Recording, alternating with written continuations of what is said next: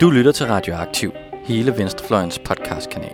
Vi bringer de nyeste nyheder fra klassekampen, dybdegående interviews, nørdede analyser og knivskarpe debatter. Hvis du kan lide, hvad du hører, så husk at følge os på SoundCloud eller din podcast-app, og du kan også smide et like på vores Facebook-side. Så læn dig tilbage, knap bukserne op og nyd en varm kop Rød Radio. Velkommen til Kulturkanonen, Radioaktivs nye podcast-serie, hvor vi taler med kulturpersonligheder om kulturens rolle på og for venstrefløjen. Mit navn er Rasmus, og min medvært i dag er... Aske. Øh, sidste gang talte vi jo med Søren Bak Jensen, der er direktør for Arbejdermuseet, om museets arbejde med at formidle arbejderbevægelsen og arbejdernes liv og historie. Øh, og denne gang har vi så taget fat på øh, kulturen og nærmere bestemt litteraturens formidling af et, et af de helt afgørende, en af de helt afgørende dele og redskaber for netop arbejderbevægelsen, arbejderbevægelsen nemlig strækken. Øh, og i den forbindelse er vi så heldige at få lov til at tale med en person, der ved rigtig meget om litteratur, der beskæftiger sig med strækken, nemlig dig, Niklas Frejsleben Lund. Velkommen til. Tak skal I have. Du er postdoc i litteratur på Syddansk Universitet, og har for kort tid siden færdiggjort din Ph.D. ved Københavns Universitet øh, som med afhandlingen i, ambivalenten, i ambivalensens kamp, strækken og romanen 1850-1950. Og det er faktisk en, øh, en afhandling, som du lige har fået øh, Arbejderhistorieprisen for her i lørdags. Ja, det var en stor, stor dag. Stort tillykke med det. Det øh, hænger jo meget godt sammen med, at vi lige har besøgt Arbejdermuseet. Og ved siden af din akademiske karriere, så er du også anmelder på Jyllandsposten. Vi, har jo, vi skal i dag både tale om øh, strækkelitteratur og det, du har undersøgt i din afhandling, og så skal vi også tale lidt bredere om politisk litteratur generelt, og hvad vi som venstreorienterede overhovedet skal bruge litteratur til. Øh, men for at komme godt i gang, så, øh, så vil vi gerne starte med at bede dig om at fortælle lidt om, om hvem du er, og hvordan og hvorfor du begyndte at beskæftige dig sådan, der sådan mere professionelt og akademisk med, med litteratur generelt, og politisk litteratur mere specifikt. Ja, det er jo egentlig et stort spørgsmål. Altså, jeg tror, øh, en meget sådan traditionel læsende baggrund kunne godt lide bøger, kunne godt lide lydbøger, kunne godt lide tegneserier. Øh, var rigtig glad for dansk i gymnasiet øh, og samfundsfag, øh, og skulle på et andet tidspunkt finde ud af, om jeg skulle læse økonomi eller litteraturvidenskab. Øh, og da jeg ikke var særlig god til at regne, så tænkte jeg, at litteraturvidenskab virkede øh, mere oplagt. Og der har jeg kommet så ind i i 5 eller sådan noget. Jo, i 2005 på Københavns Universitet. Øhm, og der kan man sige, at, at, at den her interesse for, for krydsfeltet mellem litteratur og politik er jo ikke noget, der er særligt for mig. Jeg tror, det er i virkeligheden også sådan lidt et generationsbillede, at når jeg kigger på langt de fleste af mine medstuderende og, og hvad hedder det, øh, dem som også øh, øh, gik, øh, er, er gået forskervejen videre øh, fra mine nærtliggende årgange har, har det ligesom været, at der kan man se, der foregår en repolitisering. Ikke? At, at, mm. at det fylder ret meget derude i alle mulige øh, forskellige øh, forskydninger, kolonialisme, øh, øh, queer studies, øh, kønsstudier osv. osv. osv. Ikke? Så jeg vil sige, at den der, altså på den måde er jeg måske også en, ja, øh, sådan relativt generationsalmindelig, at, at det har fyldt rigtig meget, og, og det er jo også Øh, jeg var med til at grundlægge det her øh, tidsskrift, der Trappetsusen i sin tid, hvor det også fyldte rigtig meget, det her spørgsmål om, hvordan, hvordan gør litteraturen politik, hvordan forstår vi, hvordan, ja, hvordan relaterer de her to felter sig egentlig til hinanden. Ikke? Og så var jeg heldig at få en Ph.D. på et tidspunkt. Øhm, jeg har skrevet mit speciale om noget helt andet, øh, faktisk. Jeg har skrevet om sådan nogle western-romaner, mm. øh, som igen også handlede om litteratur og politik. Mit argument, som stadigvæk måske er det, jeg er gladest for i min, min spæde forskningskarriere, var, at, at de her sådan, øh, umiddelbart sådan relativt dumme western-romaner, der kan man sige, senest satte en eller anden form for kamp om, hvordan man skulle forstå demokratibegrebet i en amerikansk kontekst. Og da jeg sad og arbejdede på det her, der, der slog det mig, at der var rigtig mange øh, romaner om strækker, der dukkede sådan op, når man sad og kiggede igennem amerikansk øh, litteraturhistorie. Mm. Og af forskellige veje blev det så til det phd projekt som, som jeg så færdiggjorde her sidste år. Det, jamen det lyder rigtig spændende. Men bare sådan litteratur, under tunger vil jo sige, det passer jo ikke. Det er, hvad kan vi sige, det er kunstigt, ikke sandt? Det er i hvert fald noget, man kan møde. Det her med, hvad har en, en, en forestillet eller fremstillet virkelighed med, med politik at gøre sådan i virkeligheden? Så kan du prøve måske at forklare noget om, Niklas, hvorfor man som politisk interesseret egentlig bør interessere sig for øh, skønlitteratur som, som medium? Altså, hvordan, hvordan hænger de her to ting sammen, og hvordan kan man som politisk menneske få gavn af at læse øh, skønlitteratur? Det er sådan et dejligt afgrænset spørgsmål at skulle svare kort på, men jeg skal forsøge. Man kan sige, for det første er der jo sådan en, en generel ting med, at vi omgiver os med det, man kan kalde kulturelle former, ikke? Altså at øh, litteratur og tv-serier, altså vi er alle sammen kulturforbrugere et eller andet. Og der tror jeg, der ligger en eller anden, at en eller anden interesse i at undersøge, hvordan virker de egentlig ind på os? Hvad fortæller de os? Hvad er det for nogle narrativer og nogle optikker, øh, som de udstyrer os med? Ikke? Altså sådan, hvad, hvad, hvordan spejler de den måde, vi er, er, er til på? Øhm, så kan man sige, en anden måde at sige det på, det er, at det giver os indsigt i nogle ting, som vi nødvendigvis ikke selv har adgang til. Ikke? Altså det har jo været i hvert fald dele af os, især hvis man interesserer sig for litteraturhistorisk arbejde og litteratur. Ikke? Altså det er jo noget med en eller anden form for historisk bevidsthed. Hvad er det egentlig for en historie, vi er rundet af, og så videre. Mm. Og så kan man, altså, og så på samme måde tror jeg, mit sådan grundlæggende, det er, at litteratur er ikke en privilegeret indsigt, men det er en måde, man kan tænke verden igennem. Ikke? Altså, øh, det kan give os nogle nærsynede perspektiver, det kan give os nogle udvikle, øh, øh, meget, meget komplicerede perspektiver, alt muligt. Ikke? Så jeg tror, der er alle mulige gode grunde til, hvis man som, som politisk interesseret øh, menneske, er der alle mulige gode grunde til at læse skændlitteratur. Samtidig med, at jeg heller ikke vil afvise, øh, at der er nogle af de, altså, at der også er helt almindelige årsager, som det underholder, underholder os. Det er noget, vi kan blive berørt af, som ikke nødvendigvis har noget med, med, med det politiske at gøre. På den måde tror jeg, at skønlitteraturen er sådan ret mangefacetteret, som kan, kan bruges på rigtig mange måder. Ikke? Øhm, så det var, det var mit bedste bud på et svar, tror jeg. Ja. Er der noget sådan, som, hvis nu er jo sådan en venstrefløjs podcast, er der noget sådan venstrefløjen særligt kan bruge litteraturen til, tror du? Ja, altså det tror, det tror jeg, at man kan i hvert fald sige, historisk set har den jo haft en, en, en, en, en vigtig rolle. Ikke? Altså igen det her med et sted for tænkning, et sted for øh, vidnesbyrd om ting, vi måske ikke nødvendigvis selv har adgang til. Det har kunne udvide, nogle, altså udvide og modsætte sig nogle dominerende forestillinger om, hvordan tingene hænger sammen.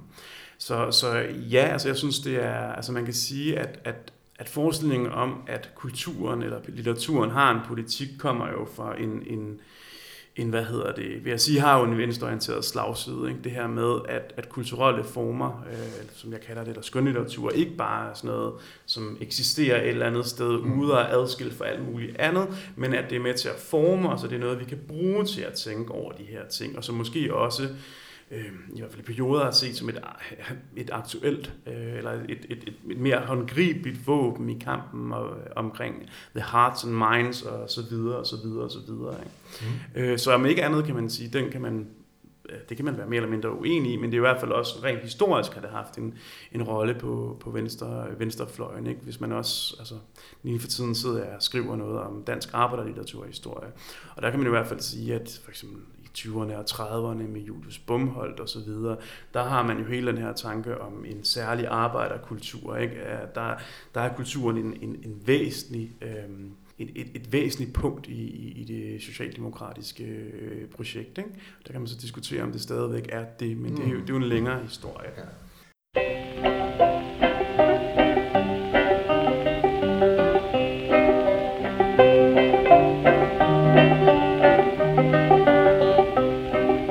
Jeg tænker, det giver mening at dykke lidt mere ned i, øh, i det arbejde, du har lavet omkring øh, litteratur om strækker, nemlig i den her afhandling, du har lavet, øh, der hedder øh, I ambivalent kamp, strækken af romanen 1850-1950. At du skriver et sted øh, i, en, i en artikel om, øh, om romanen, at, øh, at strækken i perioden 1850-1950 er et genkommende litterært topos. Kan du, kan du starte med at uddybe det? Ja, altså sådan meget, meget simpelt, så er topos, det man jo kalde det litterært almen sted. Det vil sige, det dybest set er et motiv, der optræder mange gange, eller ofte, eller er ligesom blevet en, en, en konvention, en genkommende figur, et eller andet. Og der kan jo alt muligt være. Det kunne være skoven, eller trolden, eller vejen, eller sådan noget. Mm. Øh, det kan også være mere specifikt, sådan noget som den første kærlighed eller sådan noget. Men, men som, jeg, øh, som jeg sagde øh, tidligere, så er noget af det, der slog mig, da jeg sad og kiggede på amerikansk litteraturhistorie sådan for slutningen af 1800-tallet, starten af 1900-tallet, det var, at, at lige pludselig, der blev ofte nævnt strækker, og jeg tænkte, det var da egentlig spændende, jeg kan vide, om det også forholder sig sådan andre steder, og det er, er ligesom det, som er udgangspunktet, det var, jamen, det gjorde der faktisk, og der findes ret meget litteratur, altså skønlitteratur, som, som i, i, i større eller mindre omfang handler om strækker. Og det var ligesom anstødstenen, det kunne jeg egentlig godt tænke mig at tænke noget mere over. Altså hvorfor, hvorfor gjorde det egentlig det, og hvorfor har den spillet den her rolle, og på hvilken måde har det spillet en rolle? Der er også noget, jeg synes også, du skriver et sted, at der, og det er jo sådan en generel ting, det kan være en tendens til, at man sådan i fortælling om litteraturens udvikling og generelt kunstens udvikling sådan fra, øh, fra 1800-tallet og i 1900-tallet meget fokuserer på, at at man sådan går væk fra fortællingen og går over til sådan mere formeksperimenter og modernistiske digter. Og sådan, altså, har det også været sådan lidt et, noget, noget mere et projekt, der handler om at genindsætte noget af den her mere lidt politiske litteratur i litteraturhistorien? Eller ja, altså det, det, det vil jeg sige. Ikke? Altså man kan sige, som jeg sagde før, så er der rigtig mange, der interesserer sig for forholdet mellem litteratur og politik. Og, og nu det bliver sådan nogle grove generaliseringer, ikke? Men, men, men der har været en tendens, vil jeg sige, det har været ligesom at have anlæg sådan et, skal vi kalde det et, et poststrukturalistisk syn på det, som i høj grad siger, at litteraturen den er politisk via sin øh, formelle eksperimentering. Den kan ligesom modsætte sig fortolkning, den kan ligesom selv være en modstandsgestus, hvorimod at den her mere sådan traditionelle forskning om litteratur er politisk, fordi det handler om noget, som mm. Opfatter som et politisk fænomen, øh, og måske også kan forekomme lidt mere sådan fodformet, øh, øh, agiterende, whatever, ikke? Øh, er blevet skudt lidt til siden som mindre både politisk og æstetisk interessant. Mm. Og der har jeg bare været, altså det er sådan generelt i min, i, nu laver jeg situationstegn, øh, forskning, øh, har jeg ligesom været været interesseret i nogle af de der ting, som ligger lidt i marken af, hvad der ellers bliver snakket om. Ikke? Ja. Øh, og så skal det selvfølgelig siges, at, at de tre romaner, jeg primært behandler her, altså øh, Solar Chaminal, Nexøs, øh, Pelle Roberen, primært det tredje bind, øh, Den Store Kamp, og så øh, øh, John Steinbecks Indubious Battle, er jo langt hen ad vejen verdenslitterære øh, mm. navne. Altså det er jo folk, som bliver skrevet ind i øh, national litteraturhistorie og så videre, men jeg vil stadigvæk sige sådan en mavefornemmelse af, det er ikke dem, som folk det er ikke det, der fylder øh, for folk, som interesserer sig for litteratur eller sådan noget. Det er mere sådan, de hører til på det, men det er ikke rigtig dem, vi gider arbejde med. Hvis du så i din undersøgelse, hvad er det så, du kan se, hvad er det, der kendetegner den måde, som romanerne, de her strækkeromaner, øh, behandler strækken på? Jamen, altså man kan sige, det jeg prøver, altså det jeg prøver at gøre, eller sådan med mit vokabular, det er at sige, men hvis vi tænker, tænker et udvidet formbegreb, øh, så har jeg prøvet at tænke strækken som en, det jeg kalder en social form.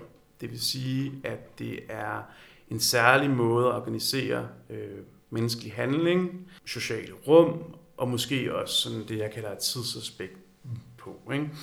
Øhm, og øh, nogle af de her ting, ligesom, altså meget konkret, så er strækken jo karakteriseret ved sådan en, en række ting, der skal ske. Ikke? Altså der er en, en, en disput, som udvikler sig, der er en nedlæggelse af arbejdet, der er forhandlinger, nogle gange er der blokader osv. Så, så der er ligesom sådan et, et handlingsmønster. Og det, som jeg prøver at påvise, det er i den her særlige form for strækkelitteratur, som jeg kalder strækromanen, der, der overføres de her, altså kan man sige, strækkens form, så at sige, til en litterær form. Mm. Og, og jeg har ligesom sådan ganske simpelt sagt, der er tre forskellige ting, der gør en strækroman til en strækroman. Det ene det er sådan det, jeg kalder en distinkt plotstruktur. Det vil sige, at den, at, at den ikke bare handler om strækken, men at handlingen, så at sige, er strækken. Det vil sige, at den, altså, man kan jo dele den op på mange måder, men jeg siger sådan, der er grov, groft sagt, er der tre sådan store øh, dele i en klassisk strækroman. Der er noget, der be, beskriver ligesom sådan, den sociale baggrund og optrapning af konflikten, der fører til strækken, så er der selve strækken og al den politiske ageren og som vi snakkede om før, øh, forhandlinger, sammenbrud, tvivl, alt muligt mærkeligt. Øh, og så er der ligesom der, når strækken på et tidspunkt er afsluttet, så er der ligesom, hvad er ligesom hvad er ligesom perspektivet på det her? Hvor ender vi henne med strækken? Og det er ligesom den mest håndgribelige ting. Så er der det, der det her kaldt strækromanen, sådan sociale optik, og det er, det kunne vi også kalde klasseperspektiv, det er altså i virkeligheden måske det mindst overraskende ved alt det her, det er, at det handler om, øh, at det anlægger for det meste et perspektiv, som har solidaritet med, hvad kan man sige, den historiske arbejderklasse situation, og anlægger et klasseperspektiv, der viser ligesom undertrykkelsen og udbytningen af øh, proletariatet i, i, sådan en, i den her tidlige, ret ukontrollerede øh, kapitalistiske fase. Ikke? Mm. Og det, som jeg bruger mest tid på, det er, at, at, at, at strækromanen også er karakteriseret ved det, at den udfolder det, det man kunne kalde et særligt politisk rum. Øhm, øhm, og det, jeg mener med det, det er, at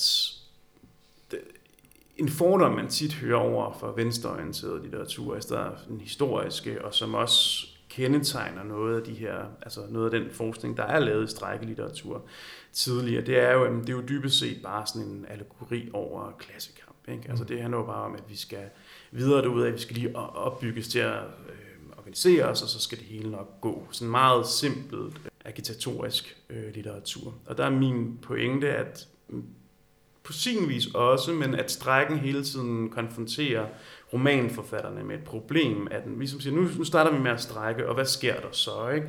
At der er en masse problemer forbundet med at strække. Altså et, et eksempel kunne være, jamen, okay, som udgangspunkt er strækken en anden form for passiv modstand. Ikke? Vi nedlægger arbejdet, på den måde fratager vi øh, kapitalisten øh, profit via øh, annullering af produktion. Mm. Ja det var fint nok. Og det lyder sådan, så er vi de mange, der ligesom tager magten for, for de magtfulde via, at vi er de mange eller sådan noget. Men så er de konkrete historiske problemer været, jamen, så får vi bare nogle strækkebrydere ind, som mm. så kan arbejde videre. Nå, men hvad gør vi så? Jamen, så kan vi lave en blokade. Det er stadigvæk sådan quasi-passivt, ikke? Altså der holder man dem ude. Men hvad gør vi så, hvis de går og slår på tæven, eller der kommer politi eller sådan noget? Kan vi så gå til vold? Og hvad sker der, hvis vi går til vold? Er det både sådan moralsk godt? Er det taktisk godt? Fordi så kommer herren ind og skyder os. Og den type ting. Ja. Så der er ligesom en masse sådan problemer, de løber ind i, og det er sådan, det peger, man kan sige, i første omgang, så handler det ligesom om, hvad vil det egentlig sige at strække? Hvad, hvorfor er strækken et interessant fænomen? Og det andet sådan meget mere sådan luftig, eller sådan, det, den perspektivlinje, der ligger et eller andet sted ude i horisonten, er, hvad, hvad vil det egentlig sige at agere politisk? Altså sådan, øh, og der er min pointe, det er, at, at man tit har sådan ligesom, at politisk øh, aktivitet er sådan, det, det, er, det er fedt, ikke? Altså det er sådan det øjeblik, hvor vi tager vores eget liv i, i hænderne, og vi omformer verden øh, efter vores billede, og kan gribe ind i den her sådan lidt sådan skæbnebundne ting. Og det, det er det også, men det er også altid et rum, som er ret øh, ubehageligt at befinde sig i for de her mm. strækkefolk, fordi det er ligesom, okay, hvis vi ikke arbejder for vores familie, ikke mad, og hvis vi slår på tæven, kan det være, at at der er nogle af vores kammerater, der bliver skudt af det franske politi, som, som er, eller undskyld, den franske her, som det er tilfældet i Chaminal mm. og så videre. Så der er sådan en masse praktiske problemer, der, der udfoldes igennem den strækroman, og i virkeligheden mener jeg, det er der, dens politiske interesse ligger snarere end, end, end det, jeg kan kalde den sociale optik. Jamen, nu har du ligesom foregrebet det lidt, øh, Niklas, men, men en af, en af dine, dine pointer i, i, i den her øh, afhandling, og som også har været nævnt i omtalen, det er, at strækken, den ligesom også altid handler om noget, noget mere end penge og økonomi. Altså, der er, der er ligesom en dybere dimension i det, en, en understrøm i det, øh, som, som ikke kun er sådan materielt betinget, øh, levestandardsbetinget, mm. men også øh, mere idealistisk eller sådan livs, livssynsagtigt betinget. Men at det her rum, som ligesom tegnes op med, med ageren, det er også sådan ambivalent og øh, som, som, som titlen også lyder, og rummet, det er, strækkerummet er et, et, et farligt rum, samtidig med, at det er et mulighedsrum, som ligesom altid står og står og sidrer med dem, som, som, øh, som befinder sig i det. Kunne du prøve at dykke lidt mere ned i det? For jeg synes virkelig, at det er, det er interessant, og det er virkelig sådan noget, der rammer meget dybt på venstrefløjen, synes jeg her, ikke? fordi vi kommer jo øh, dybest set, så, så handler politik jo om idéer, ikke? eller hvad? Jeg tror, jeg vil, jeg tror, jeg vil uh, trække mig for at at udsige, hvad, ligesom, hvad politik handler om, men, men jeg vil godt øh, svare på noget af det første i hvert fald. Det her spørgsmål om, øh, som du også siger, det er, at, at en af mine pointer, det er, at strækken øh, aldrig kun er økonomisk. Øh, og man kan sige, det som, hvis man ligesom kigger i i den sådan traditionelle faglitteratur om strækker, så har man, møder man under tiden sådan en, en relativt simpel binær øh, model, at der findes ligesom, øh, økonomiske strækker, som konkret handler om bedre arbejdstid, bedre løn eller sådan noget. Ikke? Det er B og V strækker, øh, arbejderne, der strækker for at få øh, 25 øre mere i timen, eller hvad det nu er.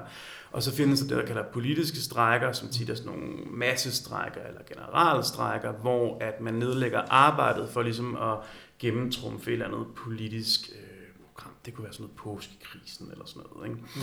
Øhm, og den, den, den, det er ikke fordi, jeg synes afviser det som en måde at forstå det på. Det, det, synes, det er jeg sådan set enig i. Min pointe er, at der altid ligger et, et mere politisk lag, også i den traditionelle økonomiske øh, strække. Ikke? Altså, at at det handler jo ikke kun om at, ligesom at få forbedret sin løn. Det handler også om ligesom at sige, hvem har retten til at bestemme, hvor meget vi får i løn. Det kan godt være, at du ejer fabrikken og alt det her, ikke? Sådan triller vi i de gode gamle dage. Ikke? Mm. Men, men, men det handler også om, at vi vil også have lov til at have vores, øh, vores say i det her. Ikke? Vi er ikke bare nogen, som udfylder ud, en rolle. Og det vil sige, der er en anden sådan krav om at blive hørt, om at blive taget med. Jeg kan altså med det skal vi ikke ind i, men, men med en fransk filosof, der hedder Jacques Rancière, taler jeg ligesom om at, at, at blive taget med som en ligemand i den samtale, der former den fælles verden. Ikke? Og det er ligesom det, man insisterer på, eller prøver ligesom at tilrette sig en plads ved at gøre det her. Og på den måde tror jeg, at der er, ligesom, der er altid mere på færre i en strække, og historisk har der altid været mere på færre i en strække, øh, end, end, øh, end bare spørge sådan simple økonomiske krav om bedre løn. Eller. Så sådan en af de ting, jeg argumenterer for, er, at strækken altid er politisk. Fordi det også handler om at, at blive hørt som en ligeværdig i forhold til ens fabriksejer, og have en lige så stor se i, hvordan samfundet ja, præcis, skal, præcis. skal indrettes. Så der er en eller anden, ja, der er også en anden filosofisk fordring om, ligesom at øh, gribe ind i verden, at, at, at ligesom insistere på, på, på sin egen plads i verden, kan man sige det? Ja, altså man kan sige, altså hvis vi ligesom har, og nu kommer vi måske det til at give et svar på, hvad politik er, men hvis vi har sådan en meget grundlæggende, det er, at, at, at politik det handler om at opsætte rammebetingelserne for det fælles liv, som former vores eksistens. Mm. Så kan man sige, at det er ikke altid alle for ondt. Ikke? Altså, mm. at historisk set, så har proletariatet, så at sige, stået uden for den, øh, det mulighedsvilkår. Ikke? Og noget af det, som arbejderbevægelsen, øh, om det så er Socialdemokratiet eller fagbevægelsen og sådan noget, det er, at de har prøvet at insistere på at sige, at vi vil også have vores sag i det her. Ikke? Mm. Og, der, og det synes jeg er meget tydeligt, det her med, altså det her med at, at vi vil også være med til at udstikke reglerne. Vi vil også være med til at forme den måde, som samfundet er på. Det vil sige, man kan også sige, at det er udfordrer, hvad en traditionel identitet om, hvad arbejderen var. Altså arbejderen var en, der skulle passe sit arbejde, og så gå hjem og sove og hvile, som kunne være frisk til næste dag, og måske også sætte nogle flere børn i verden, så der kunne være nogle flere arbejdere. Noget af det, som for eksempel strækken gør, det er, at de siger, men prøv at høre, vi har faktisk været hjemme og tænke over det her. Vi synes ikke, det her det er fair, og vi har lavet den her... Altså, vi kan jo se, at I lukrerer på vores arbejde, og lige pludselig stiller det så frem som et menneske, som ikke gør, som det er forventet, som viser sig som et tænkende menneske. Og man kan også sige helt konkret noget af det, som jeg lægger meget vægt på, det er de her møder mellem arbejdsgiverside og arbejder eller strækkende i romanerne, mm. hvor de her mennesker ligesom viser sig som tænkende og talende mennesker, øh, som, som ligesom har en eller anden form for ret øh, demonstrerer eller performer en ret til at være med i den her øh, forhandling af, hvad er det egentlig for et samfund, vi skal have. Og det tror jeg, øh, stadigvæk også er, øh, altså gør sig gældende i, i, i strækken. Øhm, og det gør sig meget tydeligt gældende i strækken. Og det er ligesom virkelig måske en ret simpel pointe, men, men netop fordi vi tit tænker strækker i, i, i simple økonomiske krav. Mm. Ikke? Det er en bargaining process, ja. eller hvad vi kalder det. Ikke? Men der ligger også hele tiden den her sådan mere sådan spørgsmål om indretningen af det sociale politiske rum. Mm. Øhm, den, den, den kamp er også altid til stede i, i strækken, i hvert fald i strækromanen. Fedt! Vi har også blivet mærke i, at øh, titlen på din afhandling, den er jo også interessant. Den hedder jo i en ambi, øh, i ambivalent kamp, og det kunne være interessant at finde ud af, hvad, hvor I består øh, den her ambivalens. Hvad er, hvad er det her øh, begreb, som du tvivlsomt har, har gjort nogle, nogle kloge overvejelser over? Hvorfor har du valgt det ord, og hvad ligger der indfoldet i øh, det, det, det, det valg?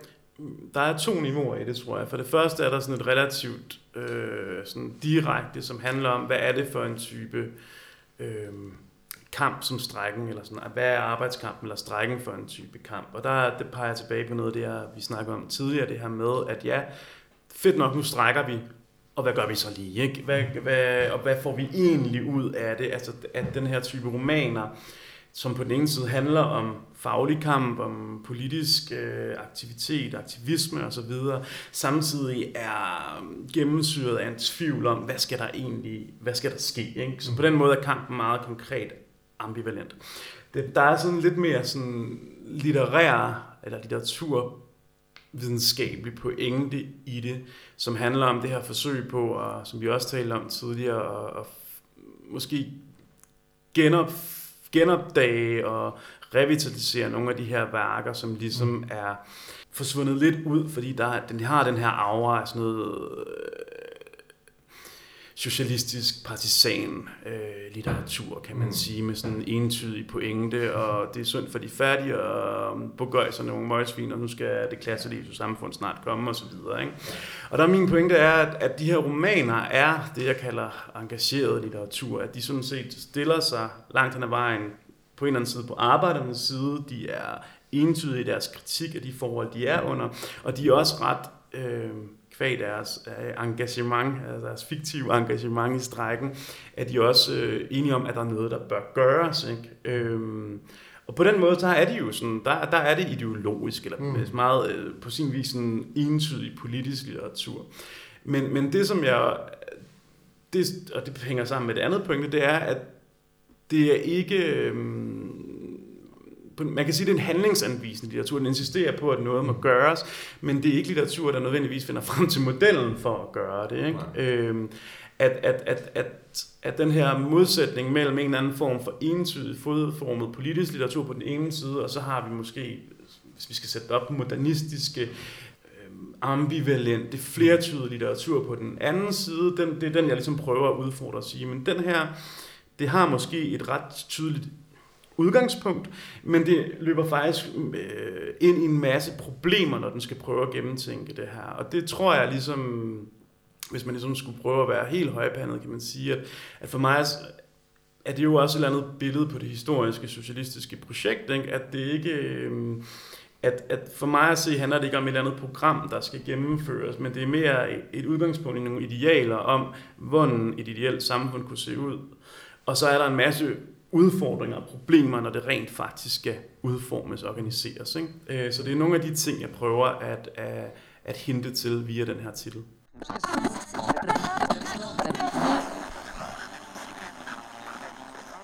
Det kan også være, det foregriber mit næste spørgsmål, som, øh, som er, at hvad, hvad er det så, vi som, som venstreorienterede og politisk aktive og sådan noget, kan bruge de her i flere tilfælde øh, mere end 100 år gamle romaner til? Er det det her med at blive bedre til at tænke over, hvordan øh, og diskutere, hvilke løsninger vi, vi skal bruge for at øh, og, øh, afskaffe kapitalismen, eller hvad vi ellers vil. Eller, eller, eller hvad, er det, hvad er det, vi kan få ud af som, øh, som aktiv i dag af at læse de her gamle Jamen igen romaner? er svaret jo mange forskellige ting. Øh, sådan rent øh, lavpraktisk synes jeg, det er tre rigtig gode romaner, mm. øh, som man også kan læse på sofaen, fordi det er spændende historier og alt muligt mærkeligt. Der er skønne sætninger og spændende tanker om alt muligt andet end strækker i dem. Øh, men jeg tror også, at der er, altså, så der er det her med historisk bevidsthed. Hvor, hvor er det en, altså hvis vi tager Næksø som, som udgangspunkt, mm. hvor er det egentlig, at sådan noget som det arbejdsmarked, vi kender, er kommet fra i dag, jamen det er jo ikke bare droppet ned i skødet på os, men også kommet via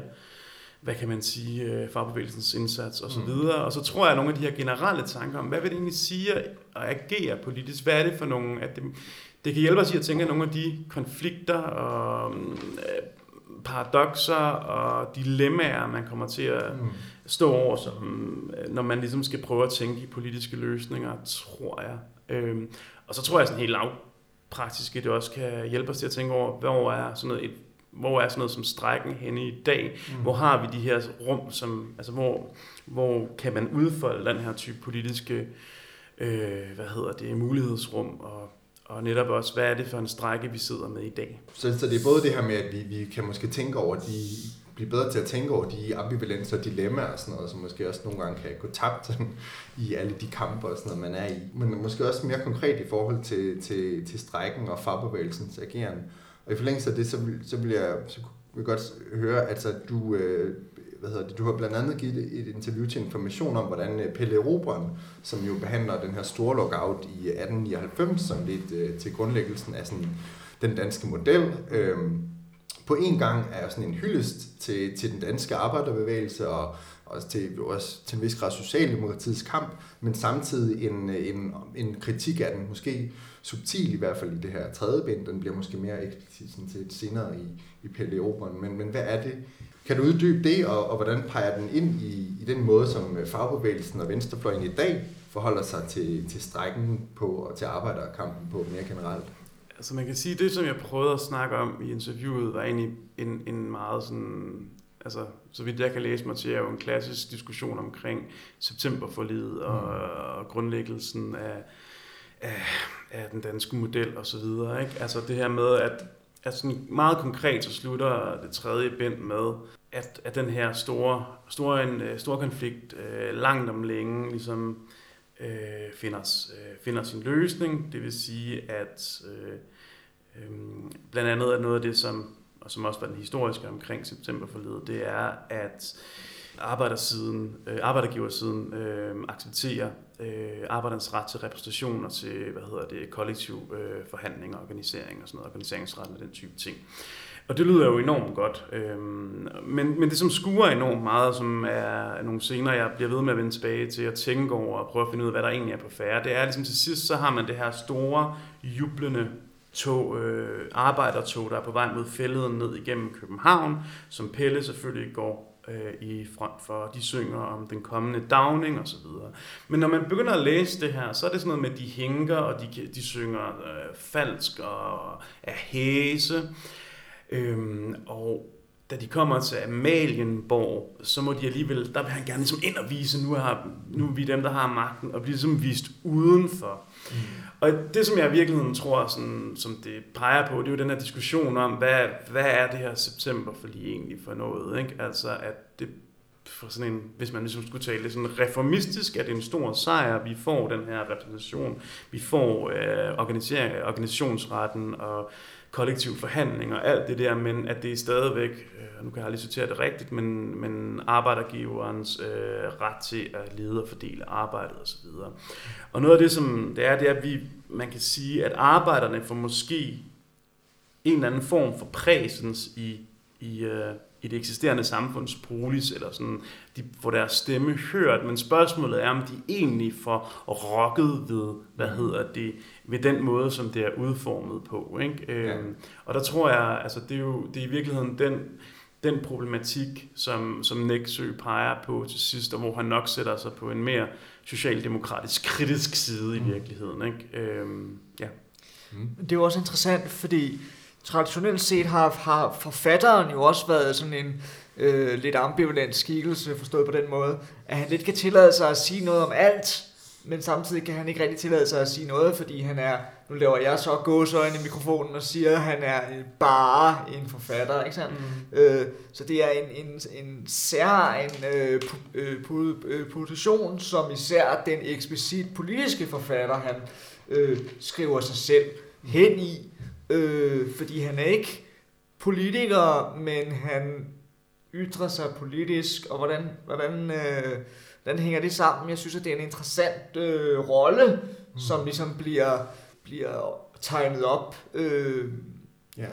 ja, det er måske noget af det, også i forhold til det her med at påpege dilemmaer og ambivalenser, hvor forfatteren måske kan bidrage til noget særligt til politisk, altså det der med, at man ikke er politiker og skal stå mål for forlig eller en aftale med arbejdsgiveren, eller sådan noget, hvor forfatteren måske kan komme ind og give noget, noget nyt, eller noget, noget, noget, noget, som man kan bruge til noget, ved netop at påpege alle. Mm. Jo, det har i hvert fald været, altså det har jo historisk set været et ideal, hvis man tager sådan noget mm. som La- Lasse Horne Kjelds Kjeldgaard. Kjeldgaards meget, meget anbefalesværdige bog om meningen med velfærdsstaten, mm. hvor han ligesom beskriver om de første årtier i velfærdsstaten, hvor det netop var, at der var idealet både for i høj grad for politikerne, men også fra forfatternes side at indgå i den her dialog. Ikke? Mm. Øhm, så ja, det, det, det tror jeg, du har ret i.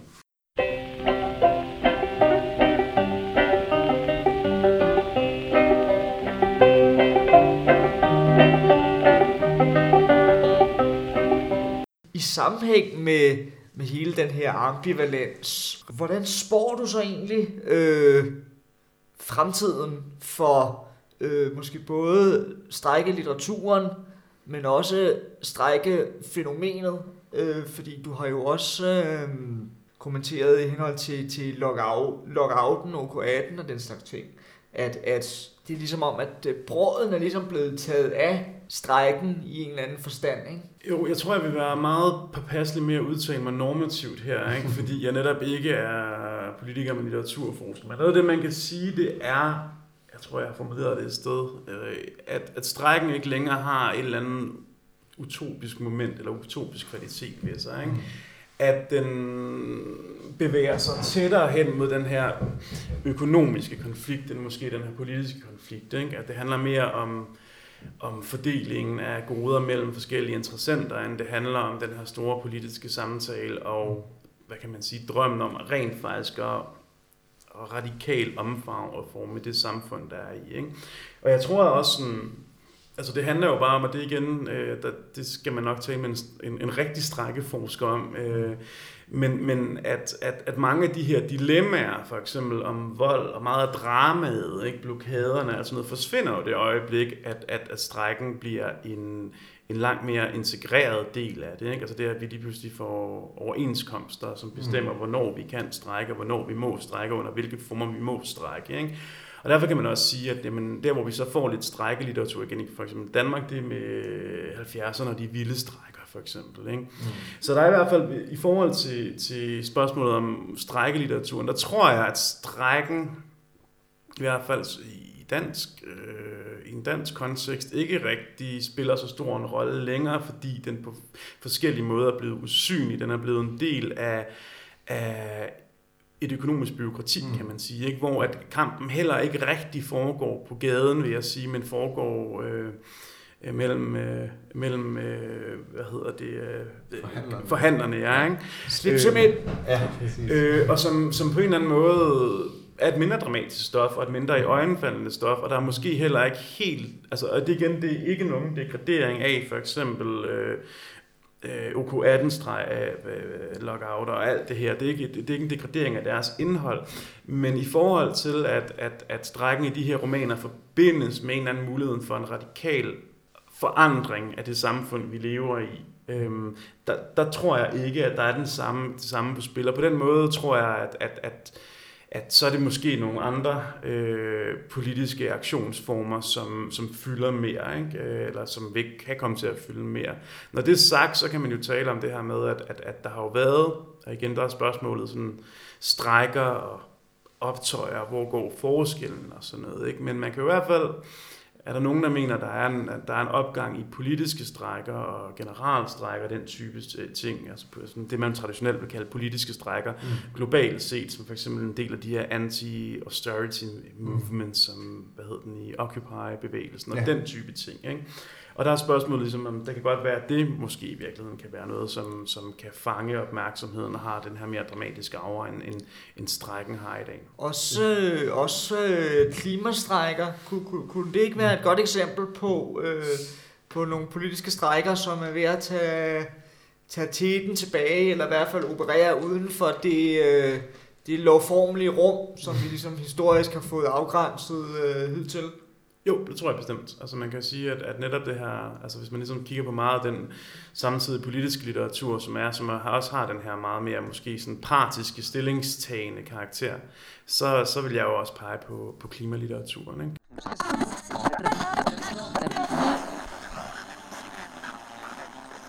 Hvis man skal snakke om, om politisk litteratur i dag, så, øh, så, kan man, så har du i hvert fald i blandt andet i informationen udtalt, at der, Måske er der ikke så meget på, om strækker, men, men på mange om, andre områder er der faktisk måske en politisk, mere politisk litteratur tilbage. Det sagde du også i starten, at, at det er måske sådan en generations, generations ting. Og du har, ja, du har i hvert fald sagt, at der er sådan en tilbagevenden af den engagerede politiske litteratur, øh, men at den samtidig sådan, øh, er sådan lidt kontroversiel, måske fordi at den taler op imod det her ideal om, at litteraturen skal være, øh, ikke må tage parti og skal være øh, flertydig, og det er sådan lidt finere, end hvis man engagerer sig i, i sociale spørgsmål. Øh, kan du uddybe det? Ja, altså jeg tror, at det, jeg tror, det er helt åbenlyst, at der, sådan, altså hvis man skal sige det groft, siden 10'erne eller sådan noget, er sket en repolitisering af, af dansk samtidslitteratur. Der er mange, der skriver om, om, om politiske emner på forskellige mm. måder.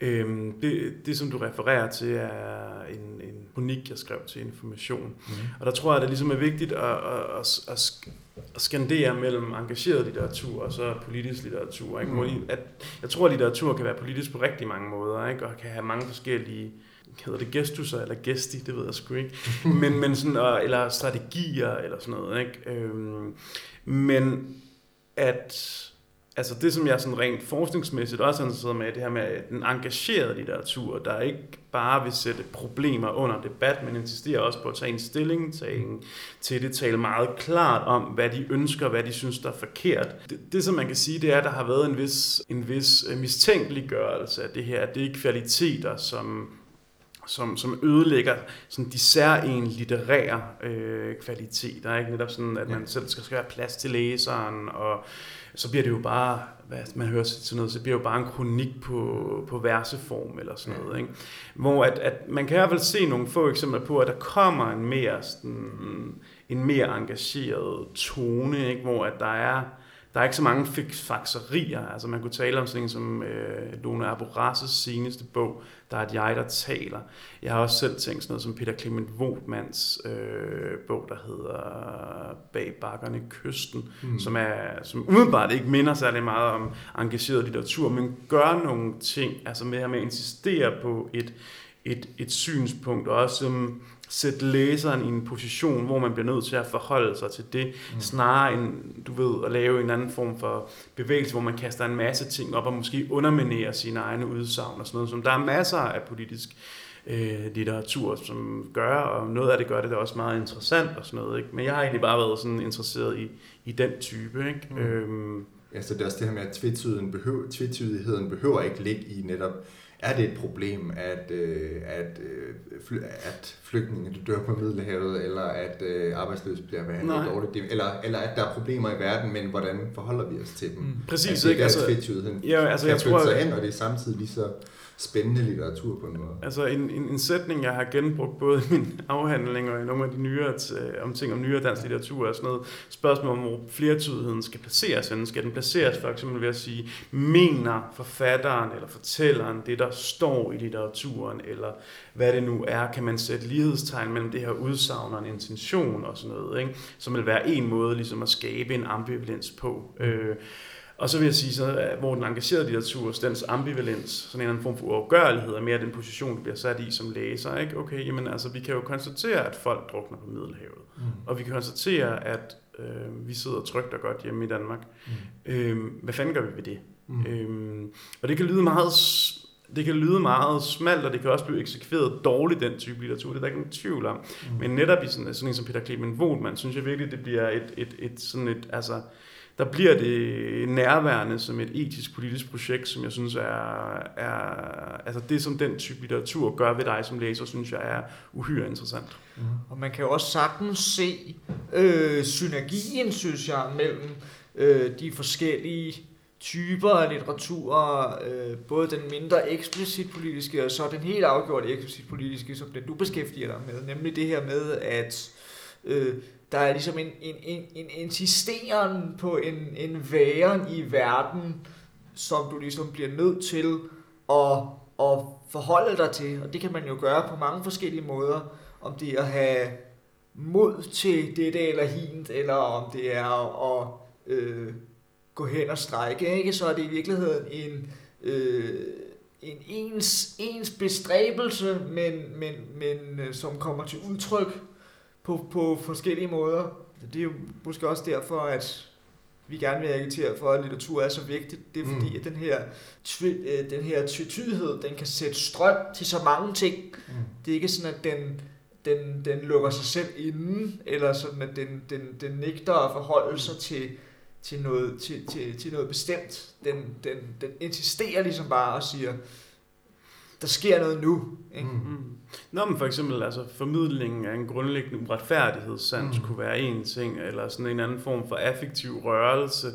Mm. Altså noget af det, som jeg godt kan lide ved Lone Aboras og Peter Clement Vogtmans bøger, for at nævne de to, jeg har skrevet lidt om, det er, at de ligesom også tiltaler mig som en, der rent faktisk kunne gøre noget ved de her ting. Ikke? Mm. Og det er, jo, det er virkelig et meget ubehageligt sted at være, fordi hvordan Ja. fanden gør man så lige det, og så kommer man ud i alt det der.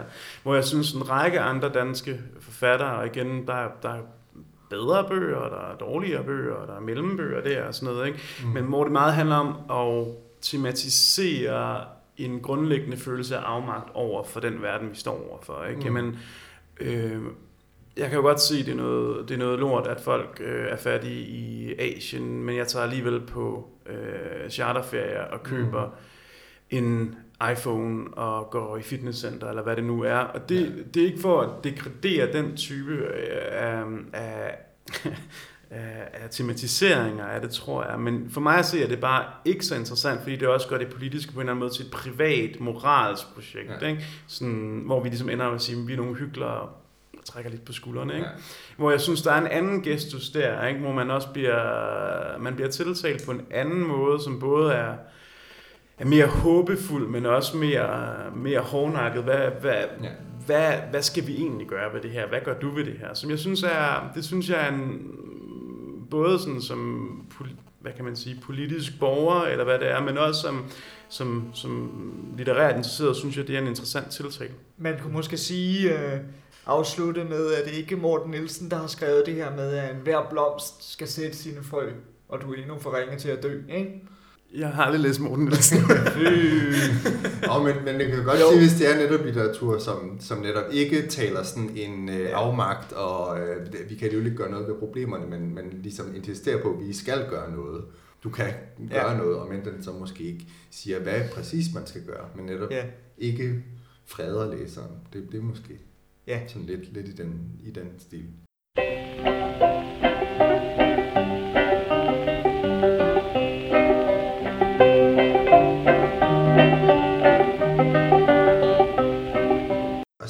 så, er vi kommet til det sted i programmet, hvor vi, øh, hvor vi øh, har sådan et, et tilbageværende spørgsmål, der lidt mere generelt forholder sig til, hvordan øh, om, om venstrefløjen og, øh, og ja, måske også arbejder, arbejderbevægelsen og sådan, øh, alt det omkring beskæftiger sig nok med kultur og litteratur. Der har jo sådan i mange år, man kunne måske næsten sige 10-20 år været sådan en bevægelse, hvor man fra det borgerlige Danmark har været god til sådan med at lave kanoner og lave kulturkamp og sådan noget, hvor kulturen og litteraturen er blevet måske en del af sådan et politisk projekt, men hvor venstrefløjen måske har stået lidt mere, øh, måske været lidt mere tilbage på, på banen. Synes du, at, øh, at øh, venstrefløjen burde beskæftige sig mere med kultur og litteratur?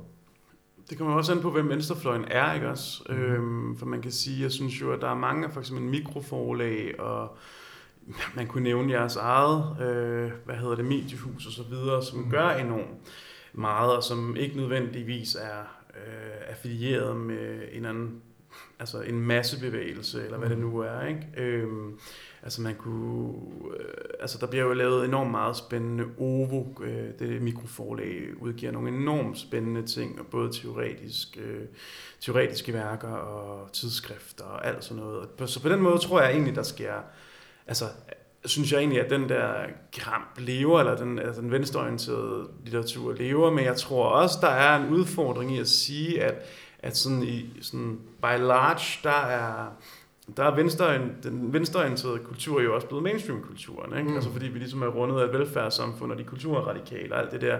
Ja. Det vil sige, at den der meget udefrakommende position, hvor man ligesom også kan lave den her meget hårde kamp, ikke? Mm. Øh, som den, den, den, den tilhører ligesom til en vis grad i mine øjne højrefløjen. Ikke? At, at på en eller anden måde er det en større skandale, eller det er en større sensation, når Karina Pedersen skriver om, at underklassen er nederen, end når Morten Pape øh, forsøger at... Altså, underklassen er også nederen hos Morten Pape. Det er der ikke nogen tvivl om, at det ikke er så sted at være, men der er i hvert fald forstå, et forsøg på at forstå og beskrive, om til en vis grad analysere udgangspunktet. Ikke? Ja. Så der er et eller andet med det der med, at i virkeligheden er det ikke kun Socialdemokratiet, men måske også sådan en, en altså en, en venstreorienteret kultur, der ligesom har, hvad hedder det, er, er blevet mainstream. Ikke? Altså ja.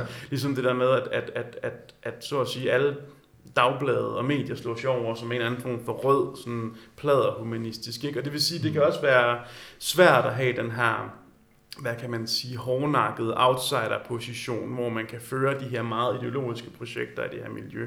Med det sagt, tror jeg da godt, at man sagtens kunne, altså, altså, altså at man kunne insistere noget mere på, på kulturens rolle og sådan noget. Mm. Ikke? Altså jeg tror, altså sådan, det som jeg egentlig mest tænkte på, det er jo sådan, hvad kan man sige, den konkrete realpolitiske prioritering af kultur. Ikke? Hvad, ja. hvad er det for en type kultur, vi skal have? Jeg, altså, noget, som jeg selv tænker meget over, er sådan noget som forfattervilkår, ikke? Altså, som er en underlig, som det er i dag, en underlig situation med, at vi er ret mange mennesker, der lever af og i et eller andet omfang at beskæftige os med dansk litteratur som forskere, som gymnasielærer, som øh, til vis grad folkeskolelærer og sådan noget. Ikke? Samtidig med, det, at, at langt de fleste, også relativt velkendte, anerkendte danske samtidsforfattere, ikke tjener særlig meget, den mm. type ting. Ikke? Øh, altså sådan noget som biblioteksordninger og sådan noget kunne godt gentænkes.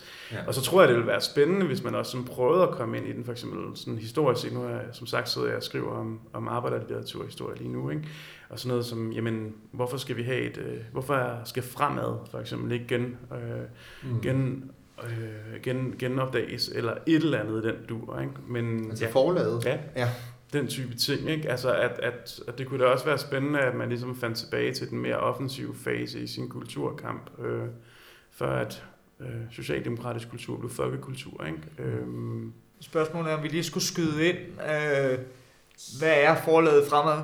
Bare lige så vores lyttere er i stand til at finde ud af, hvad det er. Det er arbejderbevægelsens gamle øh, forlag, og jeg er ikke arbejderhistoriker nok til at kunne huske, hvornår Nej. præcis det bliver, bliver hvad hedder det... Øh, hvornår præcis det, det bliver dannet, men havde ligesom til, altså der var ligesom den her, den her dobbeltbevægelse, som ligger i meget af arbejder, øh, eller fagbevægelsens og Socialdemokratiets sådan, tidlige kulturpolitiske program. Det er både med ligesom at give adgang til mm. fra arbejderne til kultur, men også at fremme en særlig arbejderkultur. Ja. Ikke?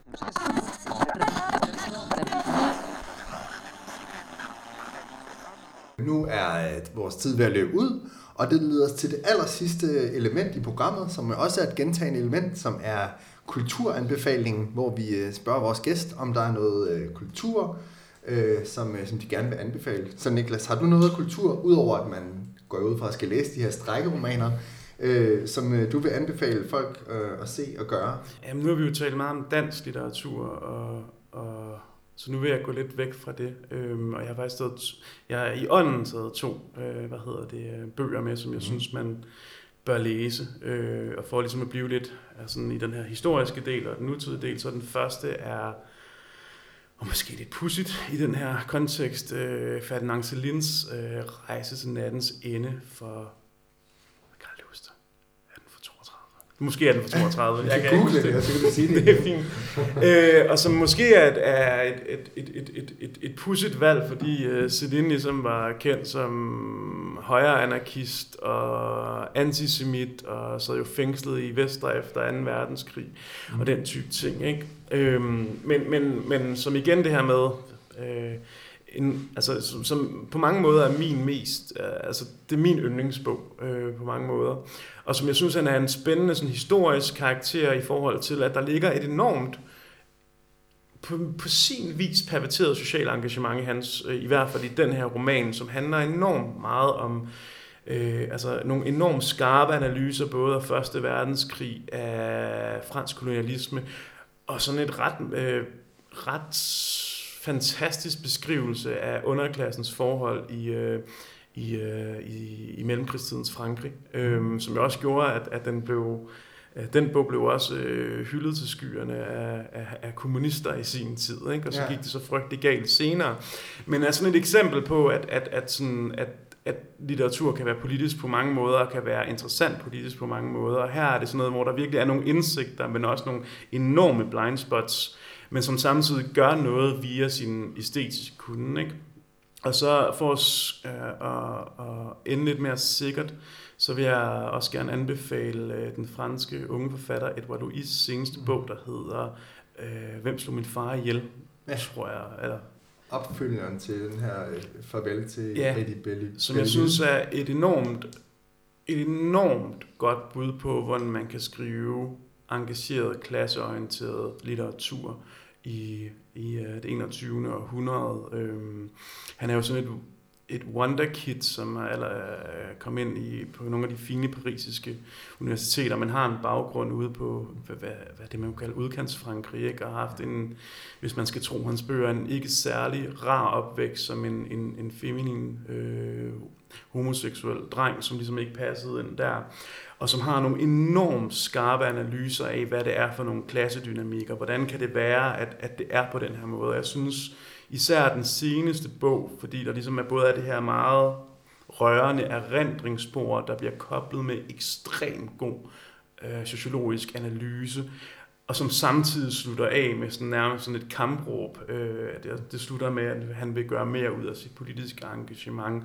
Og ligesom også, der er sådan en oplistning af generelt, hvor han ligesom den her private historie forankres i nogle af de øh, problematiske reformer, som har, har hvad hedder det, øh, præget Frankrig de sidste par årtier, ikke? til farens private historie, som er, det er virkelig en, en enorm god bog, øh, og som jeg tror også, man som venstreorienteret og som almindelig læser kan få rigtig meget ud at læse. Dejligt. Det, det lyder pissefedt. Ja, der er noget at gå i gang med. Ja. Tusind tak for det, Niklas, og tusind tak, fordi du var med her i dag. Tusind Ja. tak, fordi jeg måtte komme. Ja, tak Niels. Det har været en stor fornøjelse, og også tak til alle lytterne for at lytte med. Vi er tilbage med et ny øh, Kulturkanon. Vi håber, vi lyttes ved. Tak for i dag.